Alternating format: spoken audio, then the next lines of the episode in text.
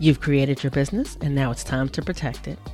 Whether it's your podcast, speaking engagements that you do virtually or live on in person stages, or the community that you've built, you want to make sure that what you've created is taken care of and well protected. This is where AWB contract templates come in. They're customizable, quick, and easy to complete, and cost a fraction of working with a lawyer one on one. They have tons of options available, so you can choose the ideal one for your business needs. It's an instant download, you get a Word doc template, you fill in the blanks, and in about 20 minutes, you're all done. Visit pauseontheplay.com forward slash contracts today to pick out your new business contracts. And when you check out, be sure to use the code PLAY for 20% off your contract purchase. That's P L A Y in all caps for 20% off. Protect your business with AWB contract templates.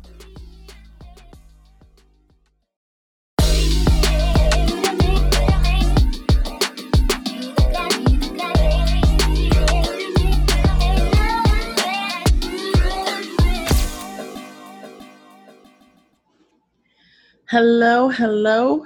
Thank you, and welcome back to Pause on the Play. Ladies and gentlemen, as always, it is amazing to see you here, where you are challenged to examine your beliefs, question your predisposed notions, and consider realities you may be unfamiliar with in order to understand that they too are real. I am your host and conversation MC for the day, Erica Courdae, here to get the dialogue going. So, for those of you that do follow me on Instagram, and if you don't, I would absolutely love if you would change that um, at Erica Courdae. Um, back, I think it was July 3rd, day before uh, 4th of July, uh, myself and India Jackson of India Jackson Artistry, who is very frequently my co host and is back with me again today, um, we actually decided to do a little bit of an outing. And we had a couple other people with us as well. And we chose to go to the National Museum of African American History and Culture in uh, Washington, D.C. It's one of the Smithsonian museums. And we wanted to talk a little bit about what our experience was and kind of what that looked like and why doing these kinds of things can be so pivotal and so important. So, thank you for being here again, India. Thank you for having me, Erica. So, um, first of all, for those that don't know, we are actually good friends off the air.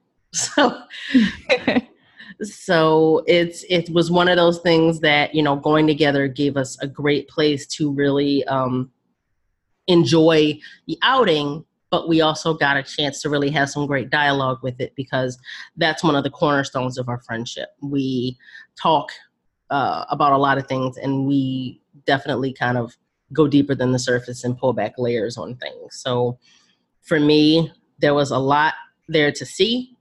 There were some things that I was kind of like, oh, I don't know how I feel about this. And then there were some things that I didn't know in the way that it kind of was presented. So I think that the experience gave quite a bit to really dig into and unpack and to really just kind of consider. Yeah, so we're really just going to touch at the, like the tip of the iceberg on this one because there's so many layers. Um, do you want to start with some of your bigger takeaways? One of the biggest takeaways that I had is none of this stuff is new.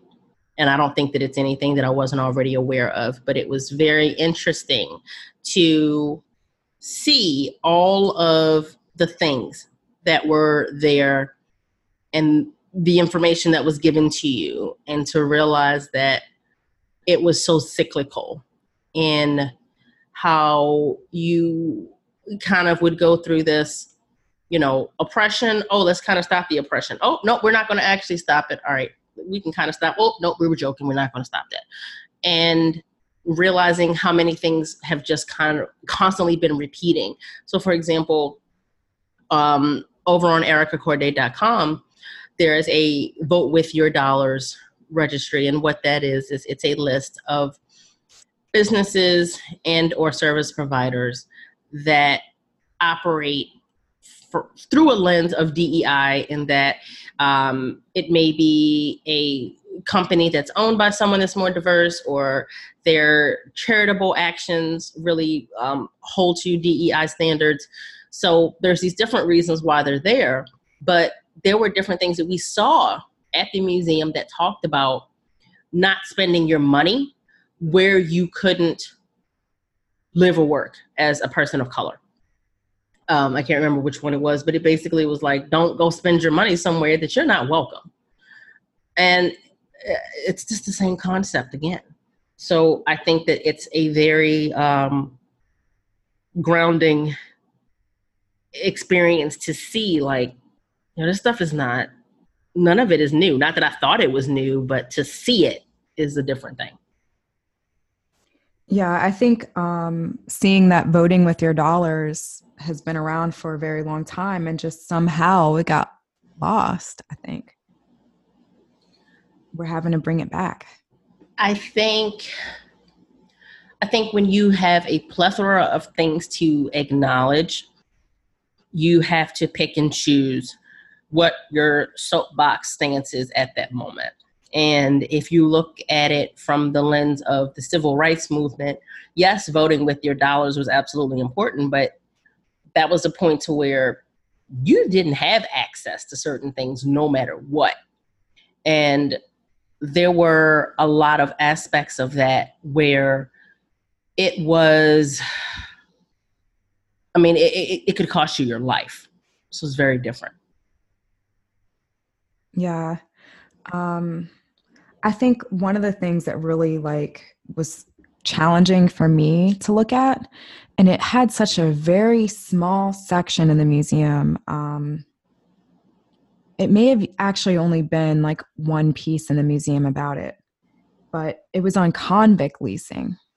And so we know that the prison system and how the legal system has been set up to to really not be on the side of people of color and that's the best way i can put that but um, to had went from watching when they see us and then into the museum like almost immediately after i was like whoa.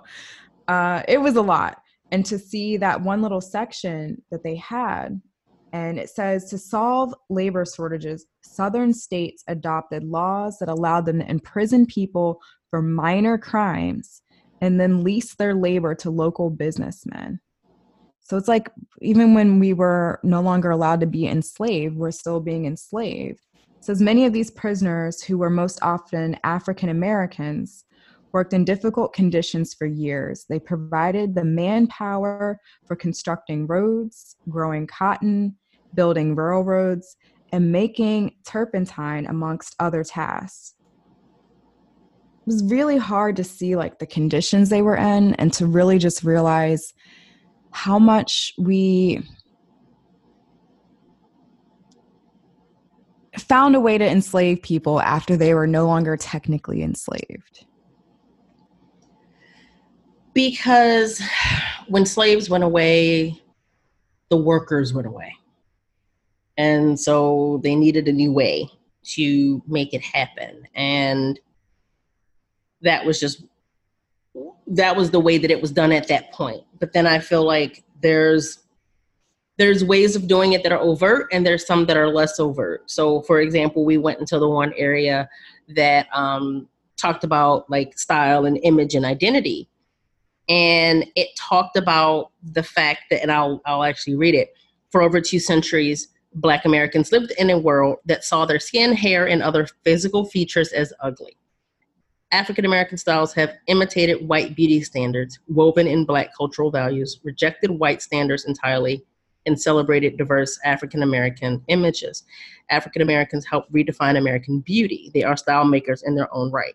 Yes, we are. Because there's a lot of things that someone that isn't uh, Black can do and it's like, oh, this is great. But then a black person does it. Oh, that's unprofessional. Back in, I think it was the late 70s, um, somewhere in the late 70s, the movie 10 that had Bo Derek in it. She was running on the beach with cornrows with, I think she had beads on the ends of them. That was great. I can't tell you how many women that I've had sit in my salon chair over the years that had to worry about whether or not their hair looked professional or not when they worked in a corporate or government setting or as a teacher, any type of organization. So putting in braids, oh, you can't do that because that's automatically a dress code violation. You can't do that. But it was great when she did it. Kim Kardashian had boxer braids. Awesome. No, it's just another form of control. Yes, I can agree with that. Um, it makes me think of the less heavy floors that went into the music industry and entertainment and sports. And you see Jimi Hendrix, you know, and to some, he is the father of rock and roll. But when we think rock and roll, most people associate that with not being a black man. And it's like, how many other things did we have that we were chastised for creating or doing culturally that then we got stripped of and made to feel like it's unprofessional or lesser than? And then got bought back under a new skin color or under a new language or under a new type of face. Given a new lens and all of a sudden now oh it's new it's fresh it's it's awesome. No it's called appropriation look that word up folks hmm. there's so many different other places i could go into from just how slavery was explained I definitely think we need to do another podcast on this one. I think it would have to be because I think at some point there's too many things to just dilute it down to one. But I think the one consideration that I would want everyone listening to take away, um, and this is definitely a shorter one when it's both of us, which is good because this is one that I really do want you to consider. Um, one, where can you take in information about people that don't look like you? I do want you to have a wider breadth of knowledge and to be able to consider some things outside of that.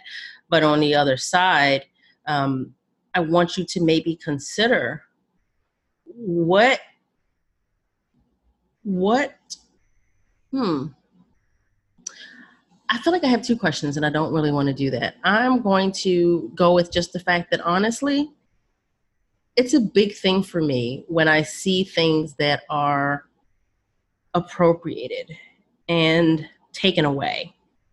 And I see it happen in a lot of different ways. I want you to maybe consider where some things came from. If you like country music, I want you to see where some of the roots came from. If you like rock and roll, I want you to see where some of the roots come from. Spoiler alert, it ain't got nothing to do with Elvis. I want you I want you to look at some of the things that maybe you take for granted within your regular everyday life and culture and check in on some of the roots. And I think it's important because very often we take things for granted as they are, and that surface might not really be the truth of where it came from or what it is. And as you begin to poke holes in those things, then I think that it is easier to begin to um, continue within the world of DEI and really seeing what are the things that need to be dismantled? I think that's a really great action item because I firsthand see so many areas of life from music to movies to hairstyles to fashion that we think this person is the inventor of it when really they had a team behind them.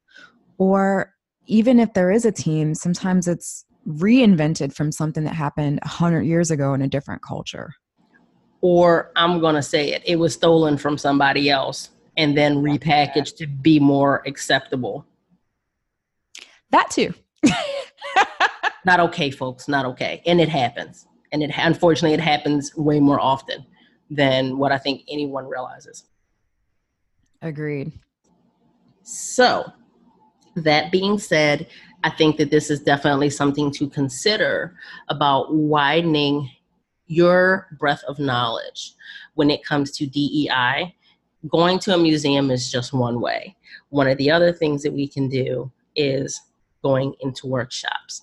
And I am actually going to thank my co host, India Jackson of India Jackson Artistry. And then I want to tell you a little bit about our upcoming workshops. Thanks, India. You're welcome. So, if you love Pause on the Play, it's just one iteration of how I use conversation for connection and as a catalyst for change. Our DEI in Business Workshop series is another.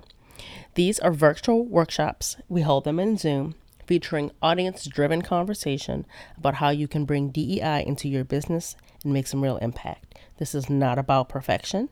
This is about being in action now imperfectly to begin to become the change you want to see. Each workshop is 60 minutes and allows you to ask questions and receive actionable steps on topics like changing your mission statement in your company to reflect your DEI values, creating a schedule for internal DEI audits and reviews, and removing misaligned businesses from your vendor list, as well as whatever it is that you bring to the conversation where you need support. These virtual workshops are here for you to use your impact and your platform to be a catalyst for change. Visit ericacourdae.com today and click courses in the menu to learn more and reserve your seat.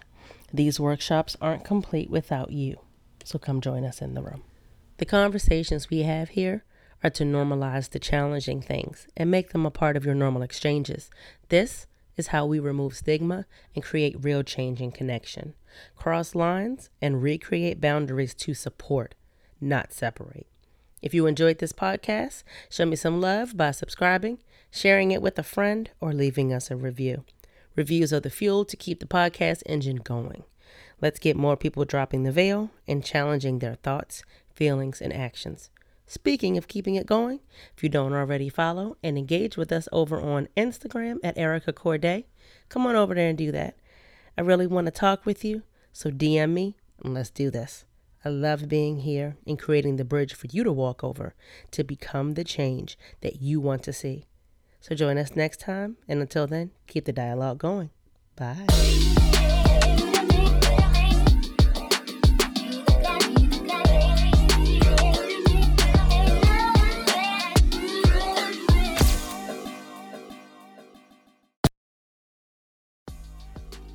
Ready to get clear on what matters? Let's do this. From implicit to explicit is a framework that helps you to get clear on what matters and how it informs the way you live and lead in your workplace. Whether it's focusing on the team building and connection that can happen when you talk about what matters to you as a person, or how it informs the outcomes that you seek in your business, it can all completely change the game. Having clarity on what your values are and how this shapes the way your work creates the foundation for every action that you take, and then sharing this information across your team explicitly. This is what creates confidence and integrity in what it is that you are creating and sharing with the world. Visit pauseontheplay.com forward slash explicit to learn more about this collaborative and interactive workshop and sign up today. Ready to lead through your values?